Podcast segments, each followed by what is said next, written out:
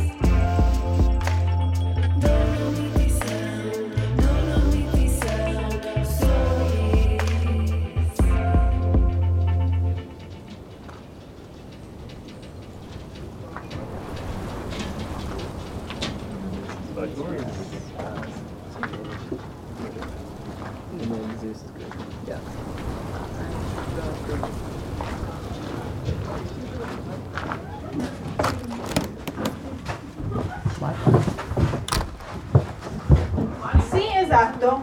Prima c'erano i posti, adesso non so se ci sono ancora, ma andate subito sul sito e se ci sono prenotateli. Ok? Grazie, ciao. Noi abbiamo prenotato Sì. per stanotte. Perfetto, vi aspettavamo. Oh, Dai, abbiamo fatto fuoco di là, è bello caldo. Vabbè, intanto vi spiego. Come tanti miei coetanei, anch'io a un certo punto ho sentito forte la necessità di uscire, di scoprire il mondo, di lasciarmi un po' alle spalle questo mio paese di montagna come Cortina d'Ampezzo. Così quando ho avuto l'occasione durante i miei studi al conservatorio ho fatto domanda per una borsa Erasmus e ho fatto le valigie e sono partita. Finiti i miei studi a Valencia, il mio anno all'estero Erasmus, sono tornata in Italia, ho ripreso gli studi qui e quasi per gioco, quando è uscito il bando per gestire un rifugio qui in alta montagna, ho convinto mia sorella a fare domanda. Lei si trovava in una situazione un, un po' simile alla mia, era all'estero da tanti anni, stava facendo molte esperienze diverse e veramente quasi fosse uno scherzo ha accettato la mia proposta e ha fatto domanda per gestire lei questo rifugio. Il destino ha, ha scelto per noi perché è stata selezionata e quindi si è ritrovata improvvisamente, sia lei che io, che tutta la nostra famiglia, rimettere le radici un po' più solide nel nostro paese e iniziare un'avventura profondamente legata a questo territorio e alla sua storia. Mentre mia sorella rientrava dai suoi viaggi all'estero per incominciare questa avventura, io ho condotto una piccola ricerca personale sulla storia del rifugio, un rifugio conosciuto, ero stata molte volte ma non sapevo niente di più di questo. E in questa breve ricerca ho scoperto che qualche informazione si trovava in un libro di Leone Sinigaglia. Ricordi di arrampicate nelle Dolomiti, l'ho sfogliato, ho trovato quello che mi interessava sul rifugio e ho scoperto così chi era Leone Sinigaglia, un alpinista, ma ancora prima, e io non lo sapevo, un musicista. Ho cercato speranzosamente, di nuovo quasi per gioco, se fra le composizioni di Sinigaglia ci fosse qualcosa per il mio strumento, il flauto traverso.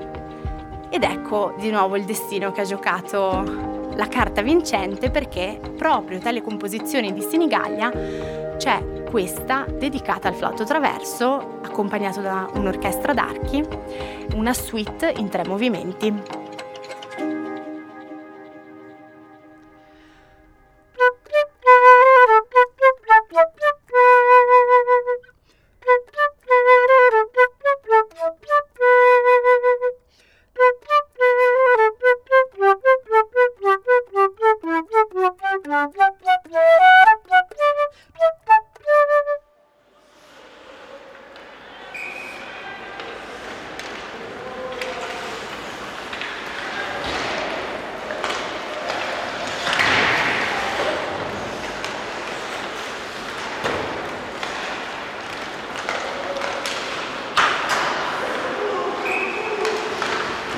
Allora siamo a Renault, questa squadra è una delle squadre migliori dell'Italia, che ha vinto diversi scudetti E io sono stato per tanti anni il direttore sportivo di questa squadra, siamo qui anche con due ragazzi, due giocatori della squadra di Renon di quest'anno siamo allo stadio, come sentirete dai rumori in sottofondo abbiamo uno stadio coperto da 2000 posti, lo stadio come tanti in Alto Adige una volta erano stadi aperti, anzi prima c'era il ghiaccio naturale, poi eh, artificiale, quindi abbiamo un bello stadio da 2000 persone, penso che sia un posto bellissimo, ideale per questo sport. Io sono Adolf Insan, ho giocato tanto a hockey naturalmente nella mia gioventù, ho giocato sempre nell'hockey per Gardena e anche in nazionale, poi a fine carriera eh, sono diventato allenatore, ho allenato per tanti anni società di Serie B e di e juniores, contemporaneamente anche le nazionali juniores, fino ad arrivare poi a allenare in Serie A e ho allenato anche la nazionale A. In pratica ho allenato fino al 2015 e da lì in poi sono passato a direttore sportivo della squadra del, del Renault. Naturalmente l'hockey ha una grandissima tradizione in Alto Adige, Alto Adige nel Trentino e nel Veneto, no? questo è un po' eh, dovuto anche un po' alle questioni climatiche, eh, quindi sono le regioni che hanno più tradizione nell'hockey, naturalmente c'è stato anche un movimento molto forte in Lombardia e anche in parte in Piemonte, però la maggioranza delle squadre sono nel Trentino Alto Adige.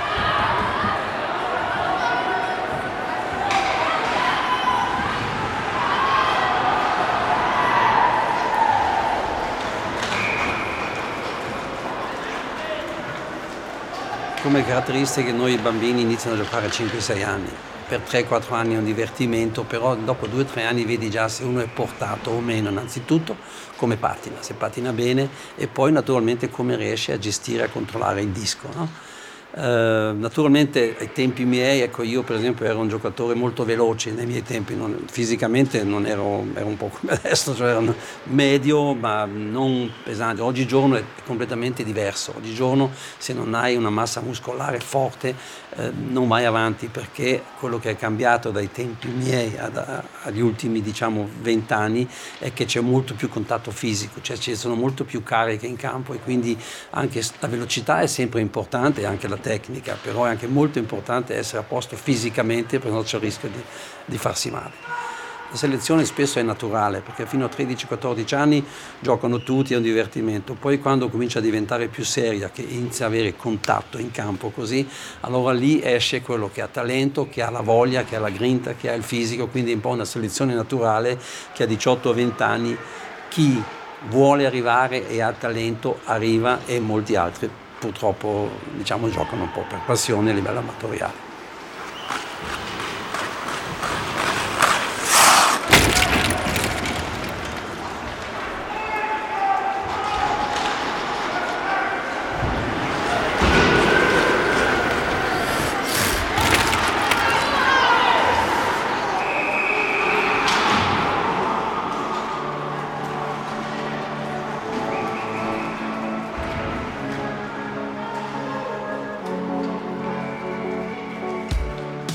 Da giocatore chiaramente la voglia di giocare, di, di, la passione, cioè l'adrenalina della partita.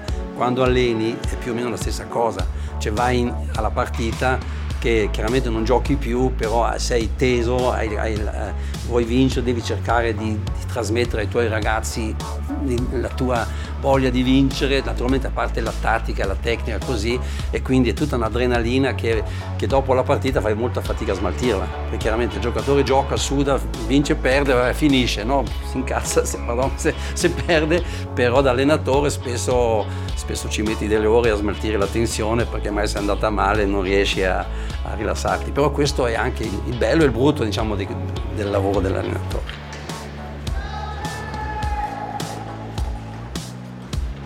Tanti possono fare l'allenatore delle giovanili, a livello professionale sono molto pochi, perché innanzitutto se arrivi a farlo a livello professionale, cioè lo puoi fare anche come allenatore dei ragazzini, certamente, ma le squadre superiori intanto sono, per esempio un, dico un Bolzano, un Valpusteria, un Asiago, sono squadre professionistiche, in gran parte giocatori stranieri, quindi devi gestire giocatori stranieri, il che non è facile. Però è un processo che secondo me poi uno può dire uno è bravo o meno bravo, alla fine i più bravi sono quelli che vincono, no? E quindi se vinci prendi fiducia, prendi autostima e vai avanti.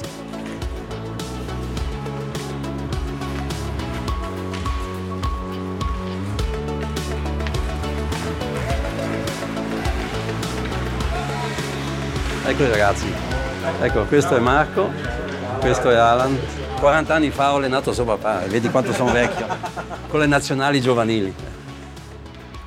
Marco ha giocato anni giovanili in Canada, quindi si è fatto le sue esperienze lì e lui è diciamo una generazione di mezzo, diciamo, no? Così, e invece Alan che è un giovanissimo, anche lui proviene dalla, da, da, qui dalla zona di Bolzano, di Caldaro e lui è stato tre anni in Finlandia, ha fatto tre anni in Finlandia nelle giovanili, quindi è già entrato con la mentalità del professionismo e alla fine dell'attività di Juniores adesso arriva qui a Renault da noi e ha, a differenza di tanti giocatori locali, la giusta mentalità di voler diventare un professionista, cioè di farlo per professione, come l'ha fatto per esempio Marco. Io ai miei tempi naturalmente non esisteva, io lavoravo in banca e alla sera mi allenavo, no? quindi eh, ripeto sono naturalmente tre stadi diversi, però diciamo da Marco a Alan c'è proprio la, la prossima generazione che ha seguito questa strada, se vuoi emergere probabilmente devi andare all'estero, ecco. almeno negli anni fra i 15, 18 e 19 anni.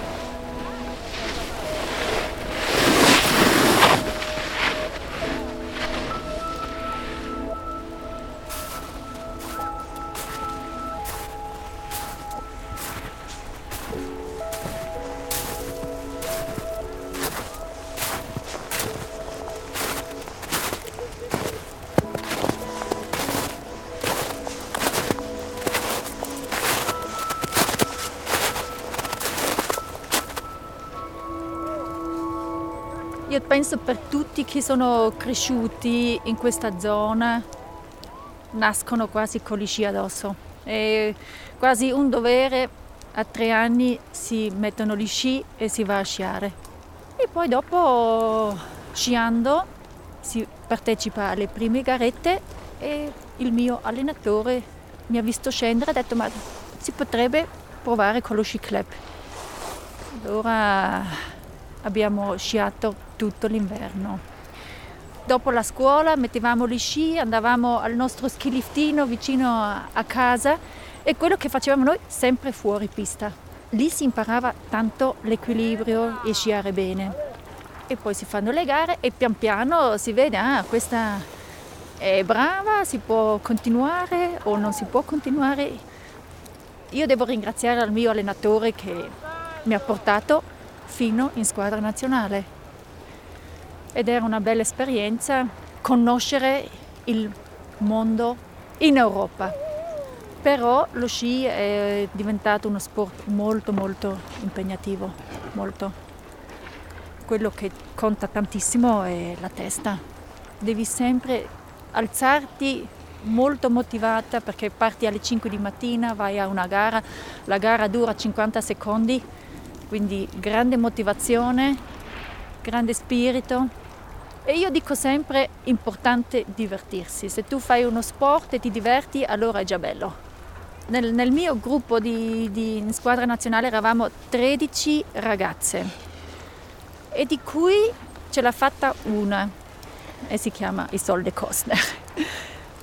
C'è anche il detto, no? Arrivare a livello Coppa Europa è fattibile, però rimanere lì, quello è difficile. Se non rischi, non vinci. Se tu incominci a pensare di, oddio qua dovrei frenare, no, frenare non esiste, eh. tu devi lanciarti, tu devi buttarti, altrimenti non vai. Non devi pensare. Più ci pensi, peggio è. Rimanere sempre a livello no limits, quello è il problema.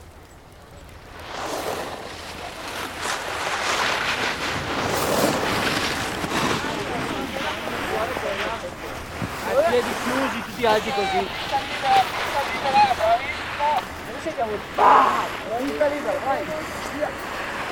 Allora,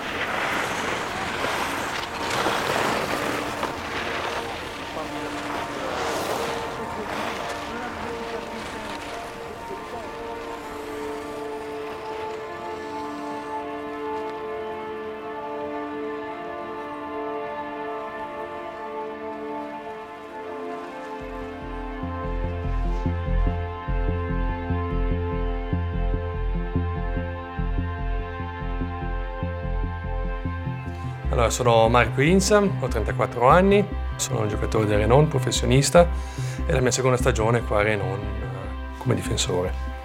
Eh, ho iniziato a pattinare all'asilo, quindi all'età di 3-4 anni più o meno. All'inizio erano le classiche lezioni di pattinaggio, che non è che si diverte più di tanto, però a casa avevo sempre i bastoni da hockey, quelli piccoli con le palline, quindi tiravo in giro per casa, eccetera, eccetera. Poi ho continuato lo stesso a sciare un po' e a giocare a hockey e però mi divertivo di più con l'hockey perché comunque sei sempre con un gruppo di ragazzi, bambini, ti diverti, eh, uno sport di squadra, cioè stare in un gruppo mi è sempre piaciuto. E poi da lì ovviamente ho continuato con le varie squadre juniore su in Val Gardena, dove con la famiglia siamo rimasti su fino all'età di 10 anni, poi per motivi del lavoro papà ci siamo trasferiti a Milano e tutta la famiglia l'ha seguito e lì ho giocato per 4 anni e in seguito a quello sono andato in Canada per 5 anni, 3 anni in Saskatchewan, uh, dove ho fatto scuola e hockey e poi dopo due anni di professionismo juniore su una squadra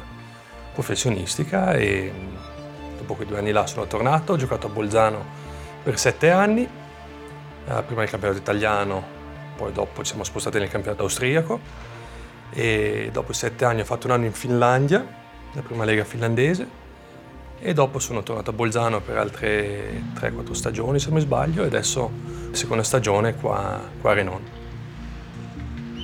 Diciamo che ho avuto la fortuna che da uno sport che ho iniziato a fare per divertimento, hobby come vuoi dirlo, sono riuscito a diventare professionista e giocare ancora da professionista. Al momento mi sto divertendo, quindi continuo a giocare fino a che ho voglia e fino a che mi diverto.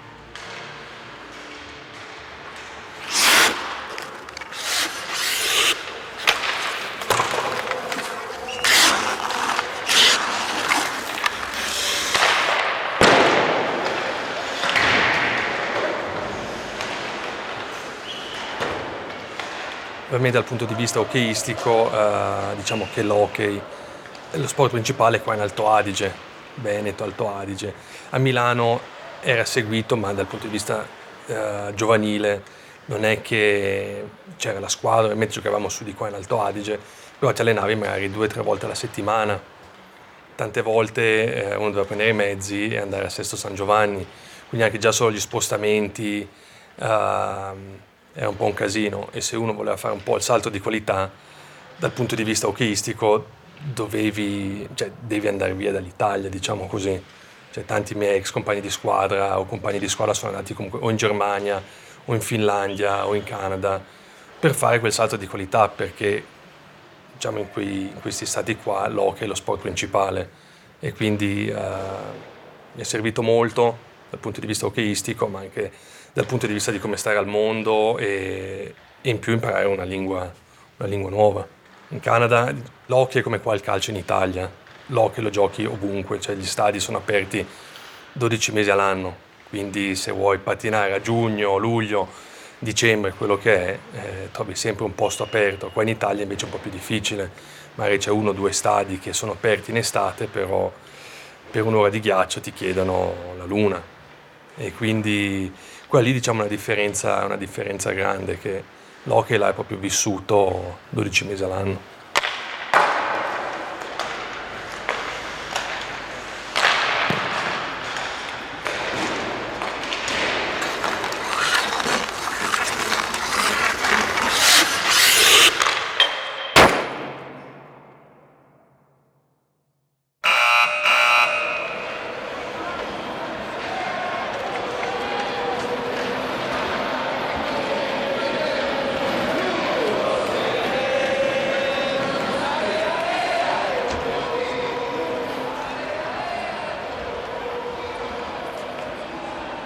Volta che primo disco cade inizia la partita, si sente l'adrenalina. Ci sono tanti momenti belli durante la partita, o segni, o vinci la partita, o fai qualcosa per la squadra. Hai solamente la partita in mente.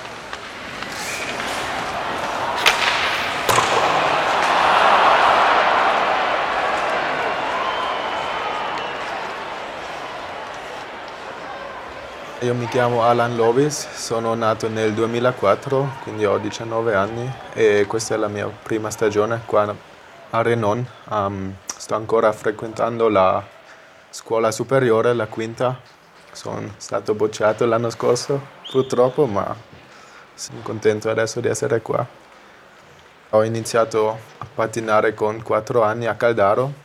Mio papà e mio nonno, tutti e due, giocavano a hockey sia a Bolzano che a Caldaro e anche a Renon, mio papà, quindi l'hockey è sempre stato una cosa importante in famiglia, quindi già da piccolo sono andato a guardare le loro partite e mi hanno insegnato tanto.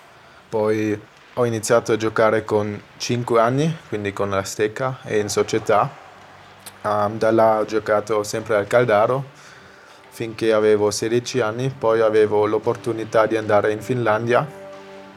Su in Finlandia ho giocato tre anni, è stata un'esperienza molto bella, sia dalla parte dell'hockey ma anche dalla parte della vita. Um, ho anche fatto la scuola su. Um, l'inizio sicuramente è stato molto difficile, siccome la lingua era straniera e non capivo niente, poi sono stato da solo, quindi abitavo da solo quindi c'erano tante cose nuove, ah, dovevo fare le spese, le pulizie e tutto quanto, ma dopo un po' mi sono abituato che anche i miei compagni di squadra mi hanno aiutato a fare queste cose, quindi l'hanno fatto un po' più facile di essere da solo. E invece l'hockey ho iniziato in under 17, ho fatto qualche partita là, poi siccome la squadra dell'Under 18 era abbastanza forte, ho dovuto lavorare tanto per ottenere un posto in squadra. Purtroppo però eh, la stagione è finita molto presto perché c'era il Covid, però a parte quello è stata comunque una bella esperienza.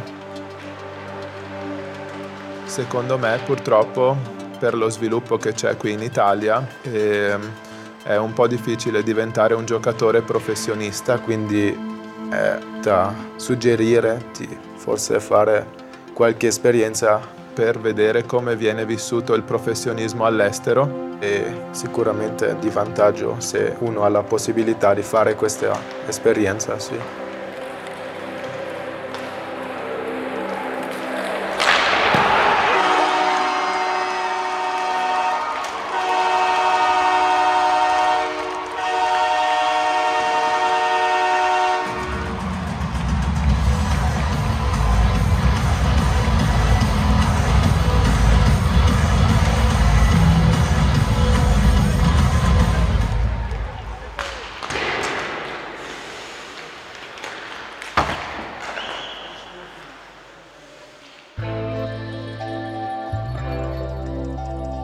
Dolomiti Sound Stories è una produzione voice per Dolomiti Superski.